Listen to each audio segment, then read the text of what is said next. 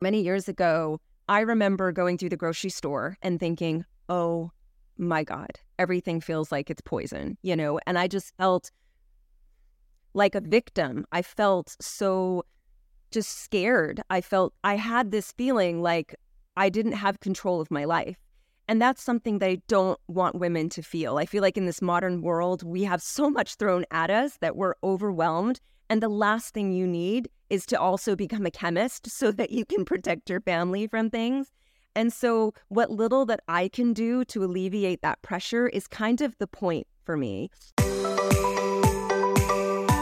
Welcome, Non Toxic Mom. Today's episode is going to help you make healthy choices, live more intentionally, and overall enjoy this amazing ride called motherhood.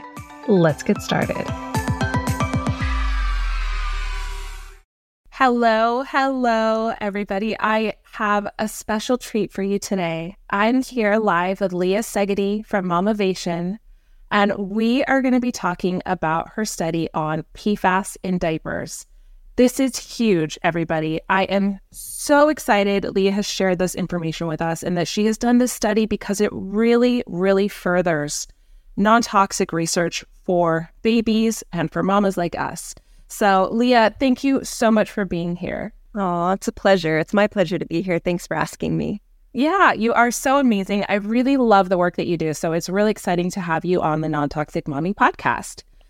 So, I am a huge fan of Mamavation. You truly do some amazing work there. Why don't you start by telling our listeners what you do at Mamavation? Tell us about the studies and the research that you do because truly it is one of the best resources out there for anyone trying to live a cleaner lifestyle. So, let us know a little bit about the work that you do.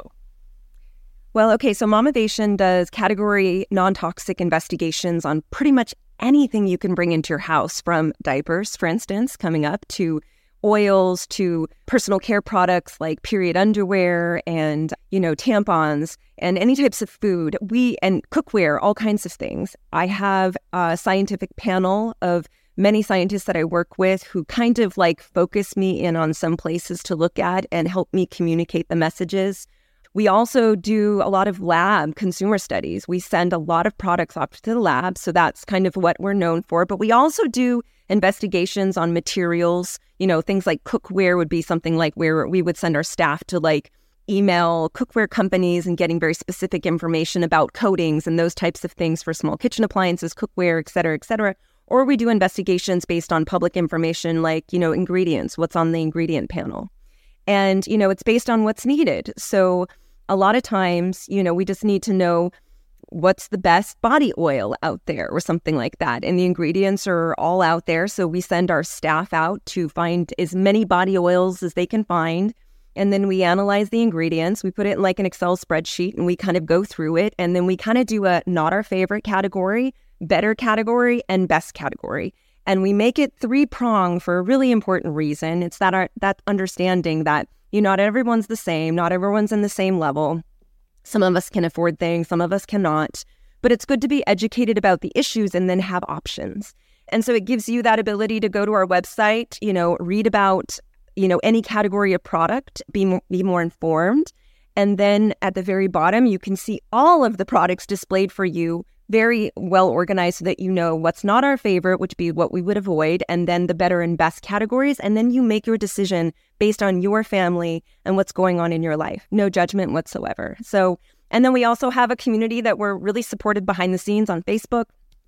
I mean, I'm really heavily in there and it's about our work, you know, and lots of women supporting each other. And that's where I get all my best ideas is you know these women are telling me what their needs are and we're creating content based on their needs and what's not out there right now.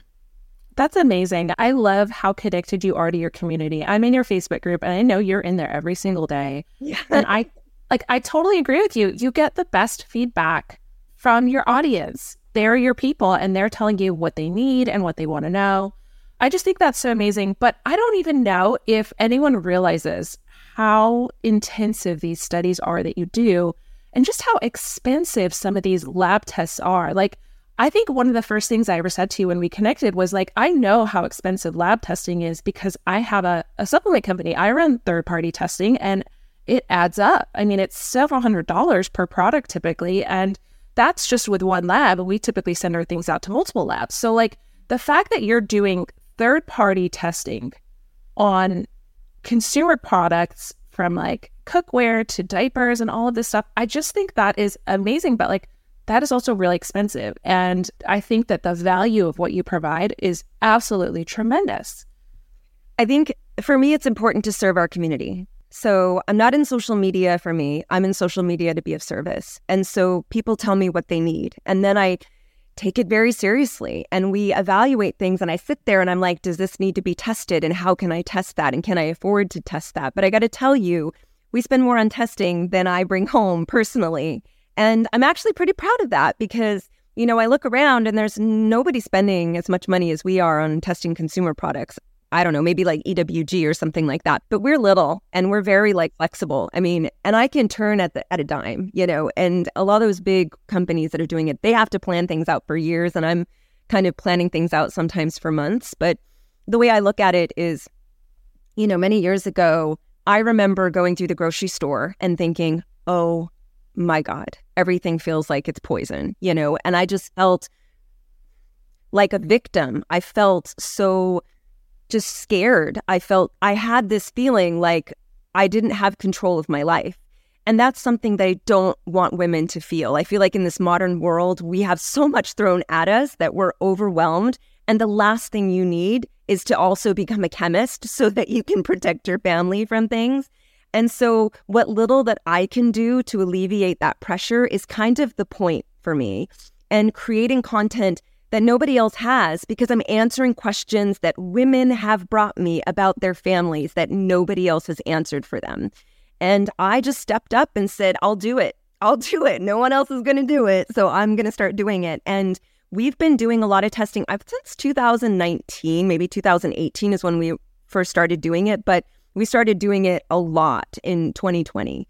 And most of what we've been testing is organic fluorine, which is an indicator for PFAS, and that's problematic. PFAS is really hard to test for because there's over 15,000 of these chemicals.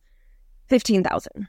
And so there is, it is impossible to test them all, literally impossible. And just to give you an idea, one of my advisors, Scott Belcher, he's at, he has, he's a professor, but he's also one of the people, one of the scientists that creates new tests to be able to identify PFAS. That's what he does. I call him the alligator wrangler. He's like the sweetest man in the world. You would never know that he wrangles alligators out of lakes, anesthetizes them, takes their blood and part of their flesh, and then puts them back in so that he can monitor PFAS for the federal government. You would never know that in a million years that this man does this because he's the sweetest guy, but he legit does this. Okay, wait. So you're saying he does that? He actually does that because he's testing environmental levels of PFAS. Yeah. So I mean, they they have to constantly develop new tests. So I told you about those fifteen thousand chemicals, there's only assays, as in tests, for maybe about hundred, maybe hundred out of fifteen thousand. Now in Scott's lab, he can identify about 150. So that's what I'm saying. He's creating these new testing methods that are then used by private labs down the road but he has to, he finds them in these alligators. You know what I'm saying? You would never think in a million years, what are, why alligators? Well, alligators are at the top of the food chain. It's all going to concentrate in them just like humans, just like polar bears. So they're great to to analyze because and PFAS is in blood and it's in flesh. It's not in fat like, you know, other contaminants are. So you test the fat, it's not going to be there. It's going to be in the blood, it's going to be in the flesh. So it's a different type of chemical because it expels oil, it pushes it away. It's a waterproof type of chemical. And so you're not going to find it in a lot of oil. You're going to find it outside or pushed aside. And like you can kind of see that in testing, like when you do like beauty testing, because we do a lot of beauty testing. And if something like a mascara sits on the shelf for a long time, the PFAS will push away from the oil over time. And so one one use, you'll get like one type of, you know, a certain amount and then you dig in there a little more and it's like double that because it's all different inside because it's pushing away. So it's kind of it's an interesting phenomenon, but you know, it it shows you that with Scott's blessing, we test for something called organic fluorine. And the reason we do that test is all PFAS have fluorine in them. All PFAS. And then there's other things that we could find in organic fluorine, but they're nothing that any mother wants in a child. So it could be PFAS, it could be pharmaceutical drugs, it could be fluorinated plastic, which is also a type of PFAS. It could be a pesticide, which is also a type of PFAS. And it could be refrigerant chemicals, those kind of things. None of those things are anything that any of our community wants in their food, personal care products, diapers, et cetera, et cetera. So we are good testing for organic fluorine and putting that up there. It's an indication that the chemical is in there. It's very likely to be PFAS. We can't say 100%, but it's 100% something you don't want in your food, personal care product, you know, et cetera, et cetera. So yeah, labs, like I was saying about the labs, they're expensive. I think we've, I want to say, I don't want to like give a number and be wrong, but we probably spent so far this year between 60 and 70,000 on labs. So it is quite a bit of money that, that we're putting. So much. Wow like I said, I mean, it's important to me to be able to answer the questions of our community. I care about them. I can't solve all the problems at once, but I really take things seriously.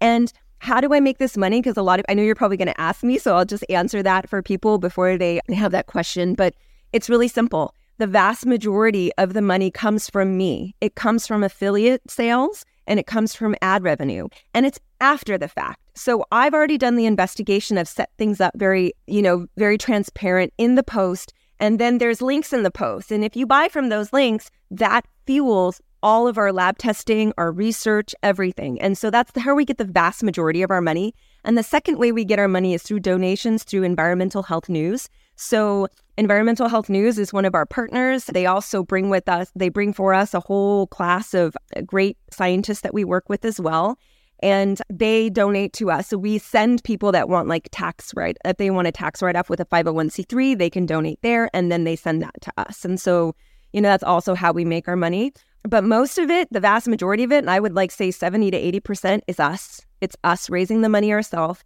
And then the community, you know, I'm very clear with the community. I say, if you buy this, we're going to be able to afford more testing. And so you know, our community goes and they're like, I need oils. I'm going to Leah's site and I'm clicking on her links. And that's what they do. And because it's a win win for everybody. You know, I win, they win, we get the labs win, everybody gets the testing, you know, everyone knows what's going on with the brands.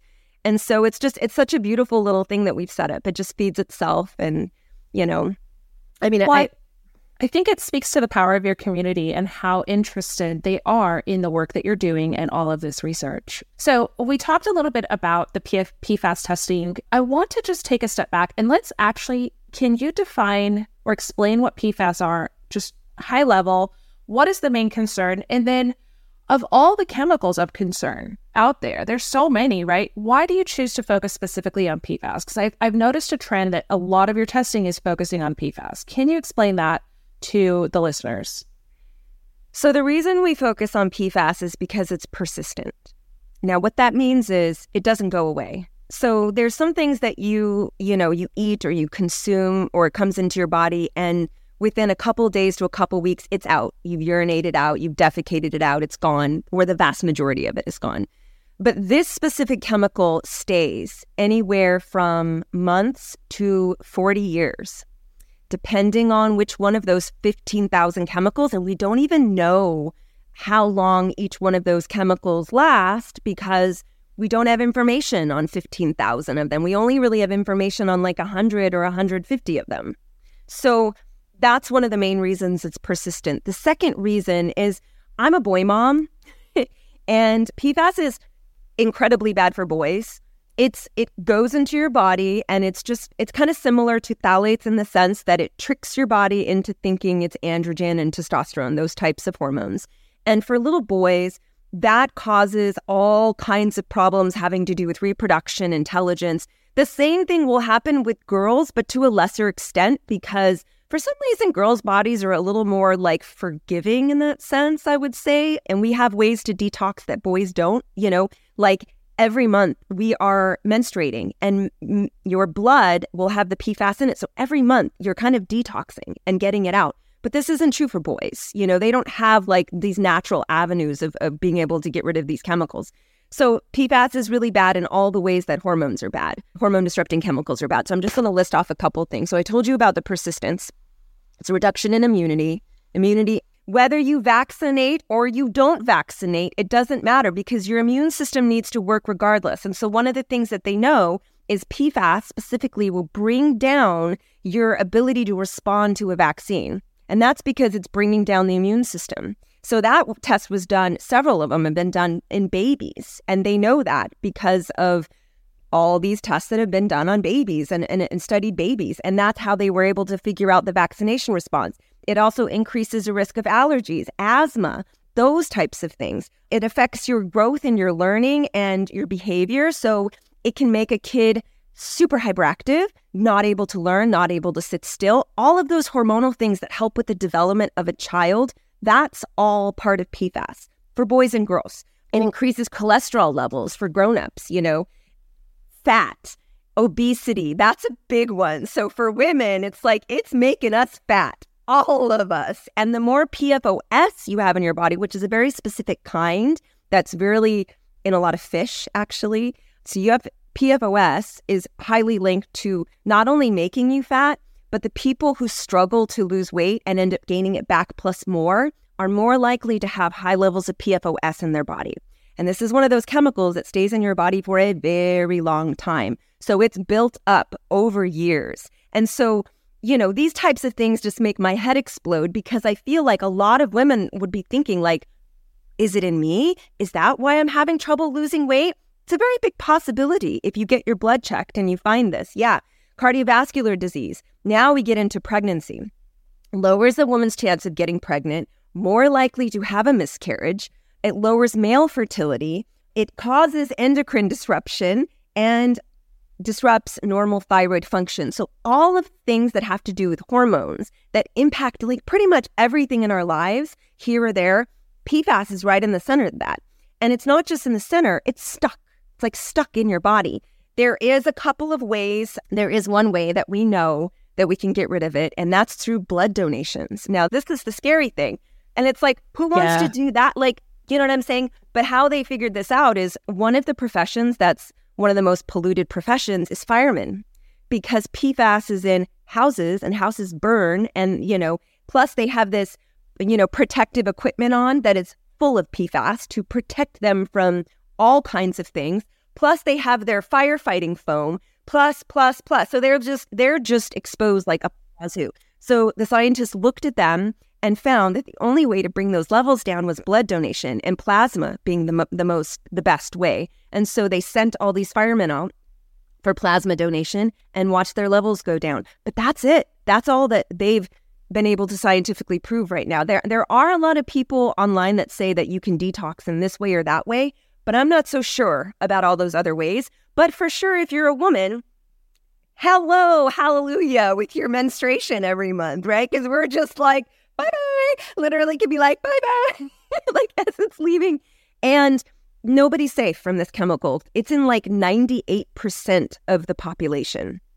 And so it's not a question of do you have it, it's a question of how high your levels are.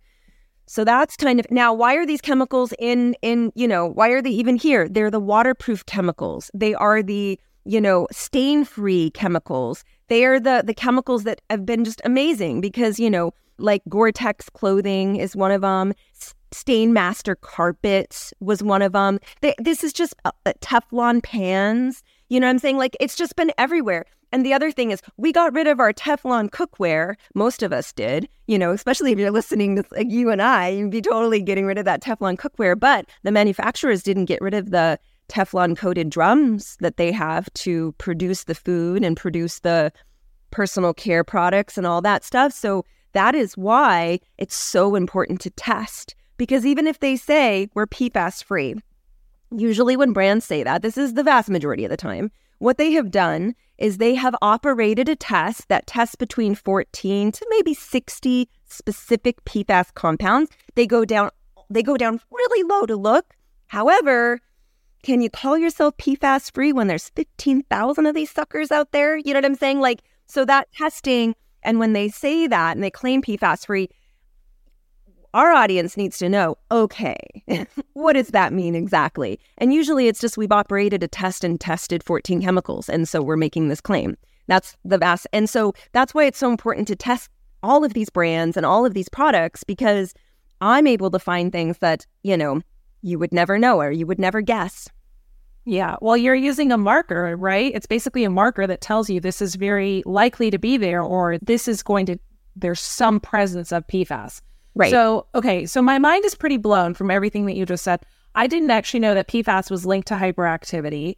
I didn't know about donating blood. I usually pass out after I donate blood. So I'm going to find a way to make that work for me. But holy cow, I have a newfound appreciation for my menstrual cycle. So right. thank you. I didn't even connect the dots there. So thank you, nature. Thank you to our bodies, the, the, the female body. Amazing. Okay, so let's talk. Thank you for explaining what PFAS are and why they're so problematic. Now, let's talk about diapers. Okay, so I know you just did this big study. You dropped this big study on diapers. I'm curious, first of all, there's so many baby products out there, and babies are so sensitive and susceptible. I'm curious, why diapers? Why did you start there? Well, the first reason is because our community asked me. So there were several women in the community who were like, Leah, you haven't tested diapers yet. I'm really curious about diapers. I'm, you know, we're hearing all this green marketing and which one, which companies are real and which are not real. Some of them are making PFAS free claims. They just had questions and I didn't have the answers. And when I don't have the answers, I'm like, well, maybe we should test, you know? So we started doing that. And so I was testing disposable diapers, testing disposable diapers. And then one of my, like a friend of mine used to own a cloth diaper company. And I interviewed her. I'm like, well, why did you stop? You know, why did you stop selling or close your brand down? And she basically said to me something to the effect of that she was pushed out by the industry because she was demanding from the manufacturers for them to make better materials that were safer for babies. And they kind of got together and pushed her out. And then all of the stores stopped buying her products. And it was like, and she's like, you need to start testing. And I'm like, oh, yeah, I'm going to start testing, you know? I mean, and a lot of people put these kind of things in my ear, you know, just go check this, just go check out that. And I'm very appreciative of that. You know, I, I don't take anything for face value. So when she said that, I was just like, hmm, we should start testing. So I started testing, and some of the biggest brands we found some issues with. And so we actually found more problems in the cloth diapering industry than we did in the disposable diaper industry. And let me see if I can show you. So we've got broken down by category of how many things that we tested. We did test quite a bit. I want to say we got a total of 15 detections from 65 diapers and cloth diapers, but broken down by category 17% of disposable diapers, but 30% of reusable cloth diapers. So that's a little bit of a jump. That's yeah. crazy though, because the mindset, and even I've said this, is like if you really truly want a non toxic diapering experience for your baby, go with cloth. Right. Now, cloth has changed over the years. It's gone yeah. from like cotton to blends and polyester and synthetics and stuff like that. So it's just absolutely mind blowing to me that you found more indications of PFAS in cloth diapers than you did disposable. I know. And it's so not intuitive. But honestly, that's the way a lot of things are. You know, for instance, when I was doing, we did marinara sauces a couple years ago, and we looked at like 60 marinara sauces. The only brands that had issues was four organic brands, and that was it. Not in the uh, conventional ones, it was four organic brands. And it makes me think that they might be using the same exact manufacturer behind the scenes who might have a drum coated with God knows what. And it's coming out because it's you know, acidic and it's pulling stuff off of the drum. And, you know, to me, it made perfect sense, but it wasn't an intuitive thing that I found. And so, of course, I go to the Organic Trade Association and I'm like, hey, I found something kind of problematic. And they basically said, not our problem, it's the FDA's problem. We just follow the rules of the FDA. And the FDA allows P- PTFE, which is Teflon chemicals, in food, personal care, and all that stuff. It's totally legal what, what's happening and you know fluorinated plastics are legal. All of this stuff is legal. And so they were like not our problem. And i'm like oh i think it's your problem. People organic eaters are not going to like this.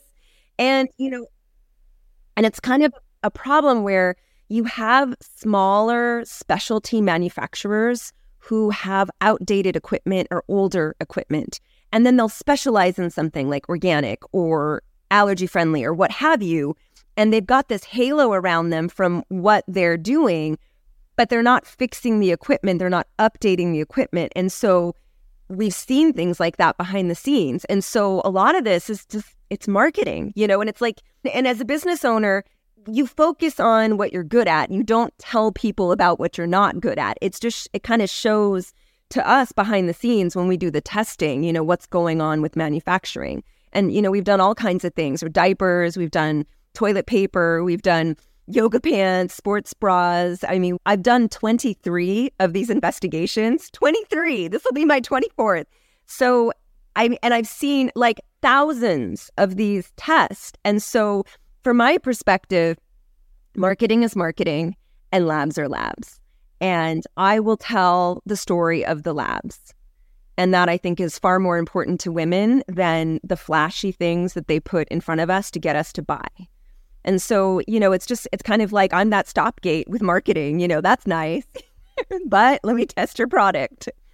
I also think it's a reflection of the way that manufacturing has changed, whether we're talking about diapers or tomato sauce.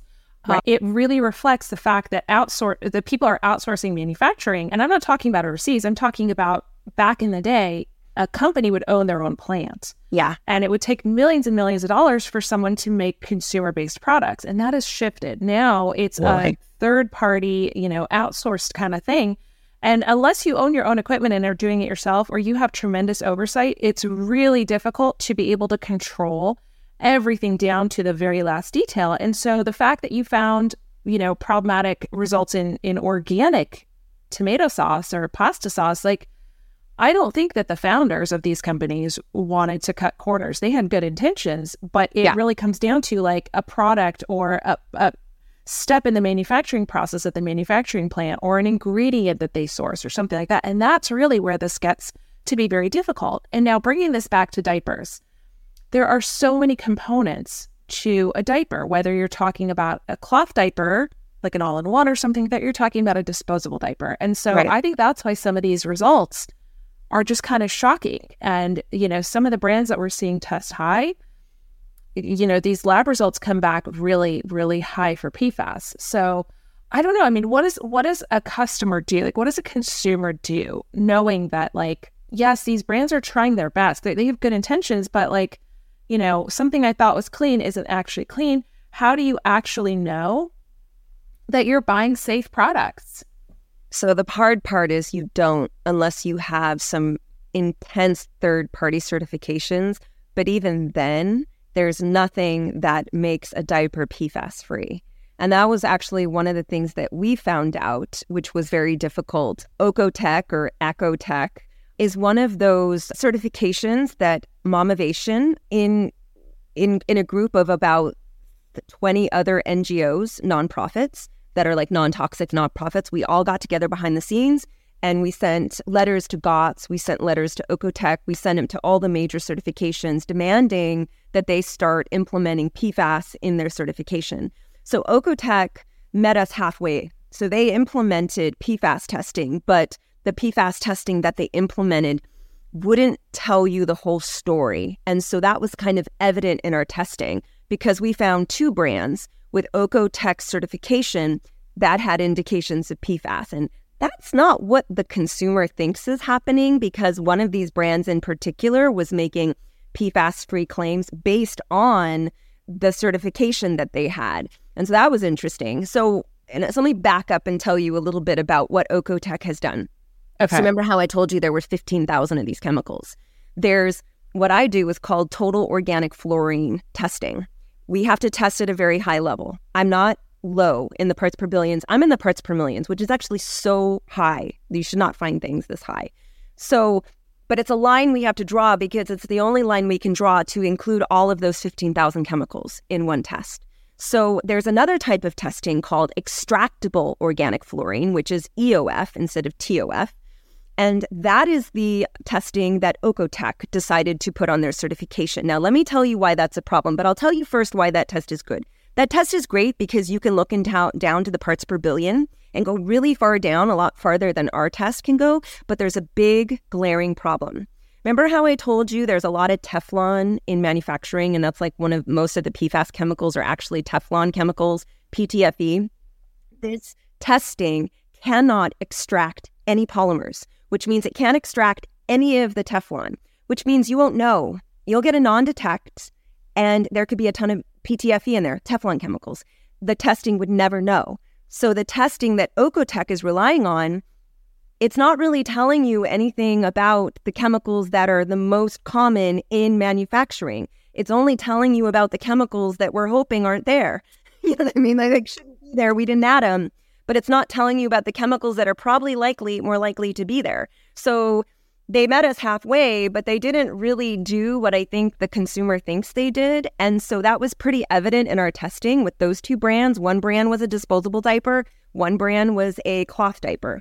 And I, I mean, it's evident. And so the problem is in like the state of California, California has passed laws that if these companies rely on this type of testing, they will be outside of that law, breaking the laws in California because in California, they're mandating specific levels, like no intentional PFAS, but even if there's stuff in there, it can't be over this level.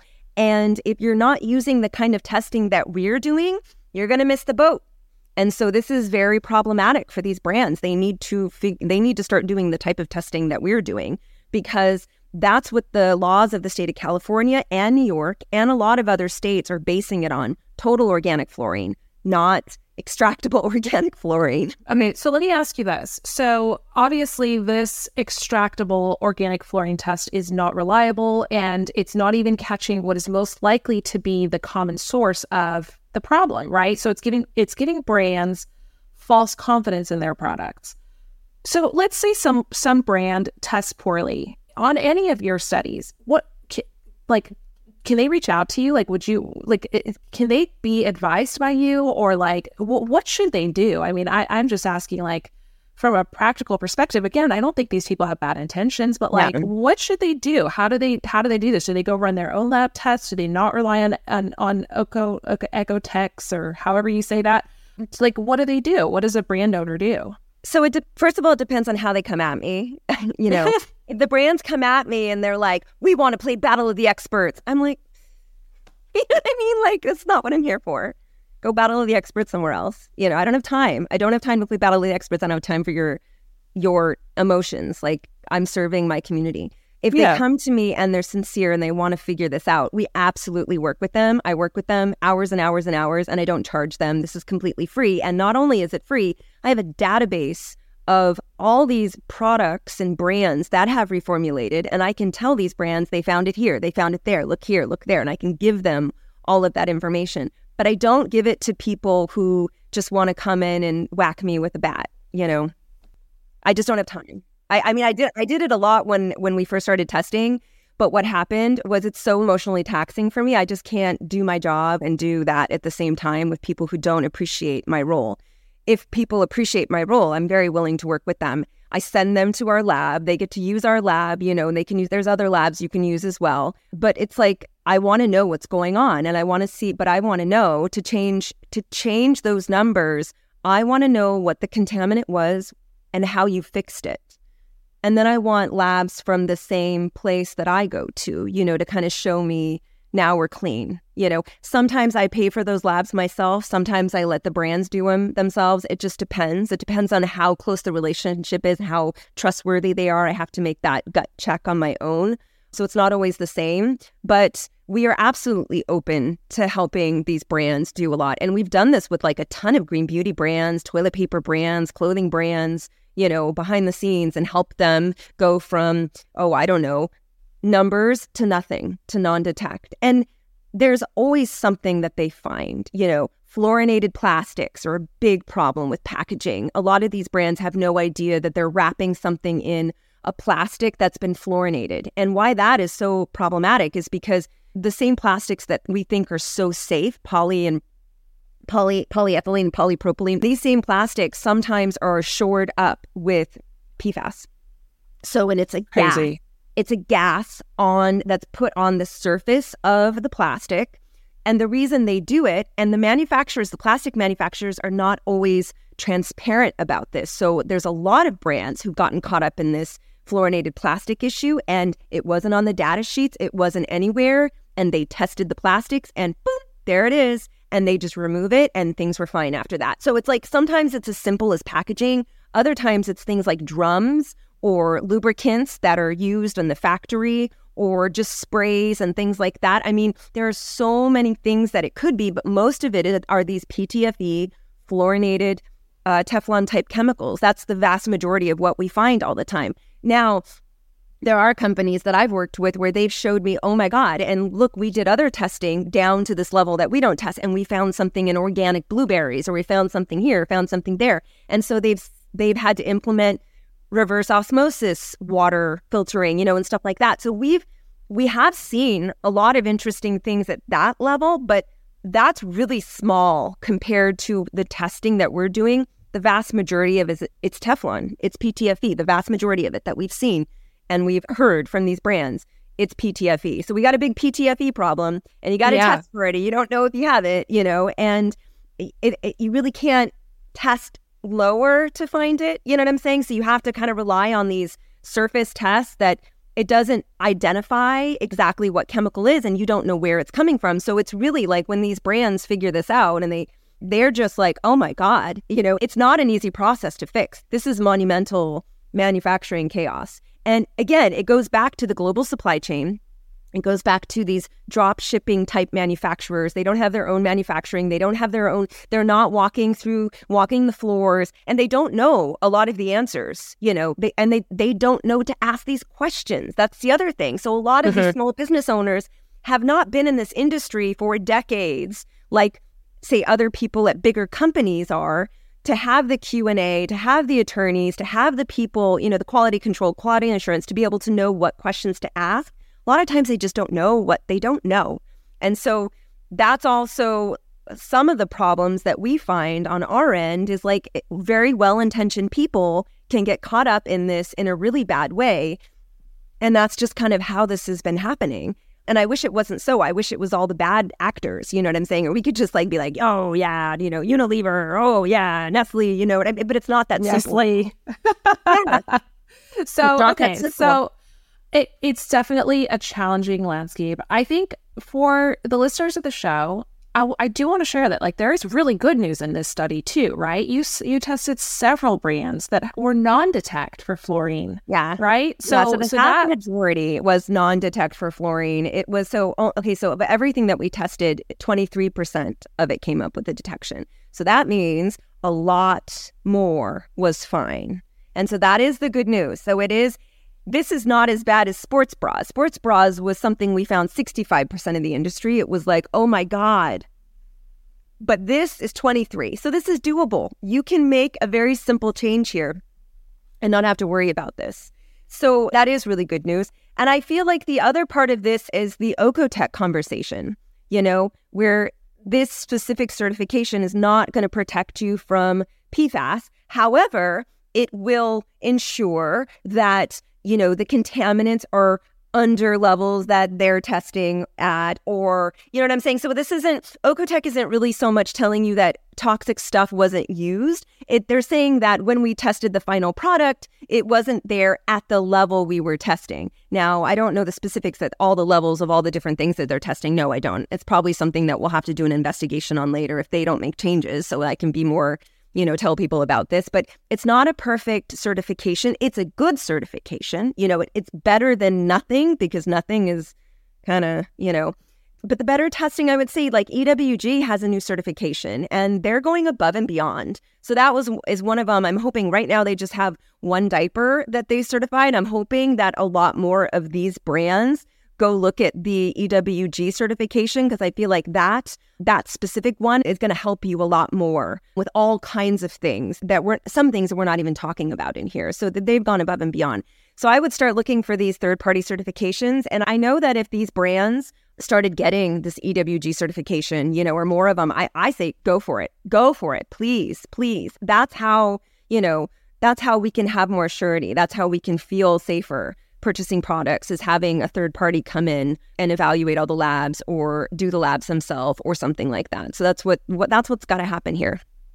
Yeah, I think the EWG verification is really interesting. I don't I think it's really if I understand it correctly, what they do is they examine your manufacturing process. They're also checking for certain ingredients, making sure that certain ingredients aren't included. Yeah. That said, there are some products that I don't think would meet my standards or your standards that are EWG verified. So it's not like a perfect process, but yeah. if you kind of combine that certification with like your research and like the kinds of recommendations that we make, I think that you're in a good place. But there's still a little bit of work to be done there, right? EWG isn't perfect, but they yeah. they created an like their new certification for diapers and man and mattresses is pretty good in comparison to other places. But again, they're not doing PFAS testing on their own. They're not sending things off to the lab. It's still you still like there would be a reason to come to my site to check this out, you know, and I mean, just because you know things can happen. And and the funny thing is a lot of times if things are going to happen i'm going to grab it. And i got to tell you this little story okay? I don't know if i've told you the story about before about me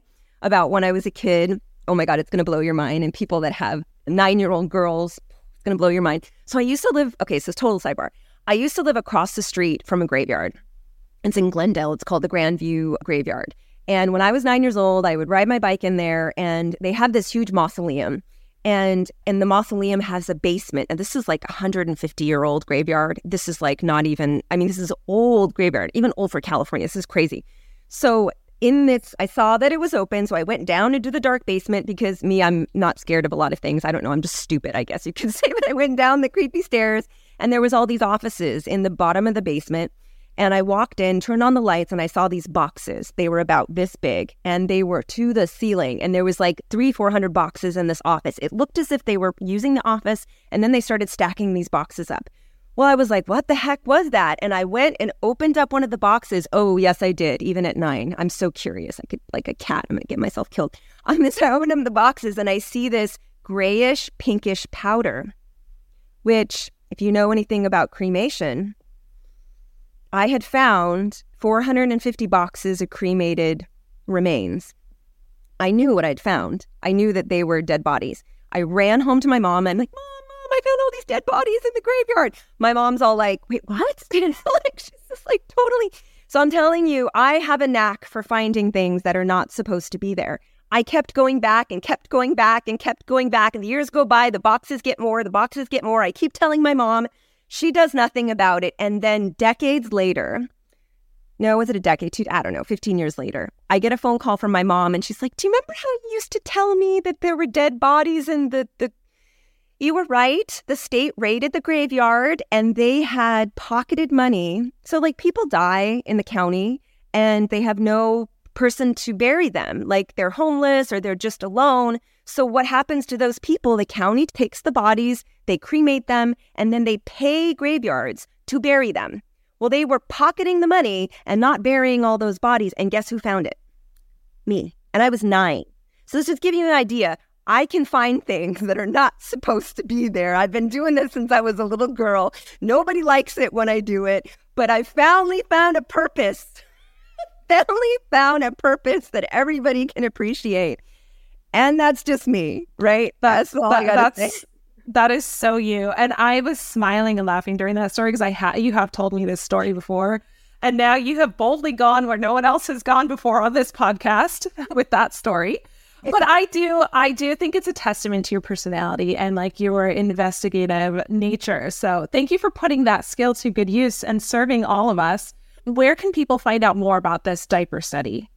So it'll be on mamavation.com. That's M A M A V A T I O N.com. And you could just click on blog right there and it'll be one of them. Or you can go into the search bar and type in diapers and boom, it'll come right up.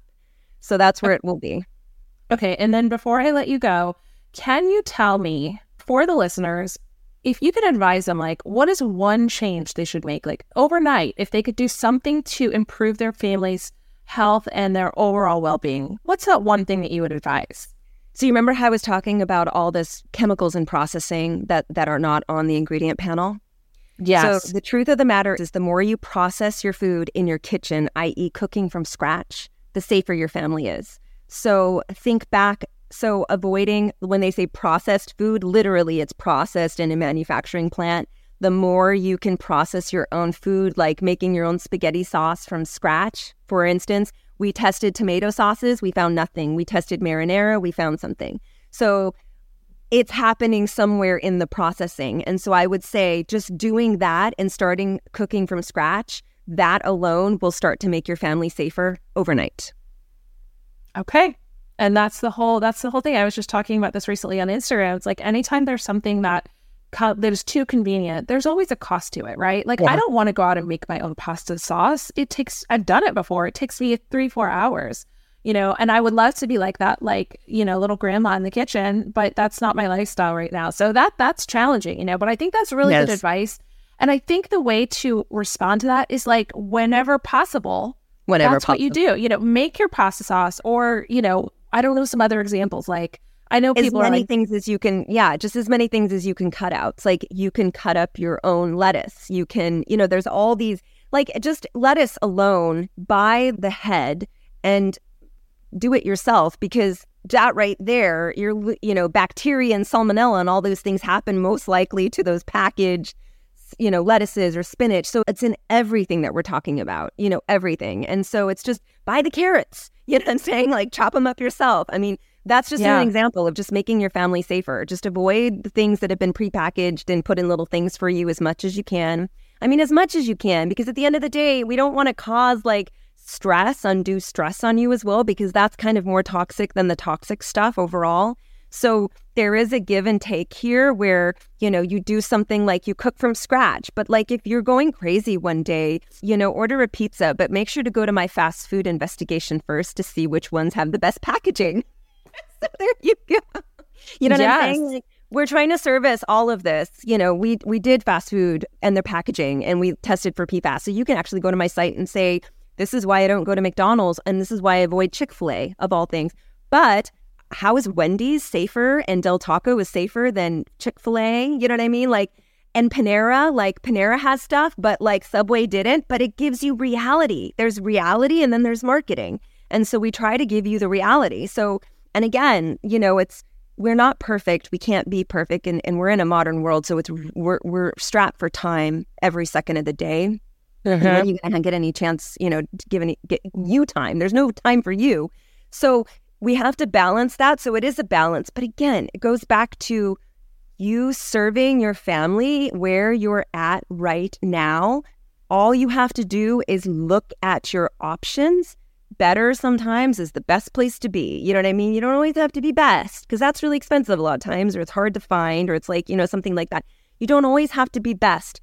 And this is a judge free zone because I don't know what your life is like, you know? And I got to say my life has gotten really complicated too because I moved my mom in with us because she's very she's very frail and so I care for her. But all of a sudden we've got food in my house that I never had before. And so my lifestyle has changed just based on bringing someone else in here. And that's just, you know, that's new things for my lifestyle. So I have to make decisions based on, you know, the reality of the situation and everybody's different. So, I mean, there's no judgment. It's just you trying to do the best you can, you know, at the end of the day.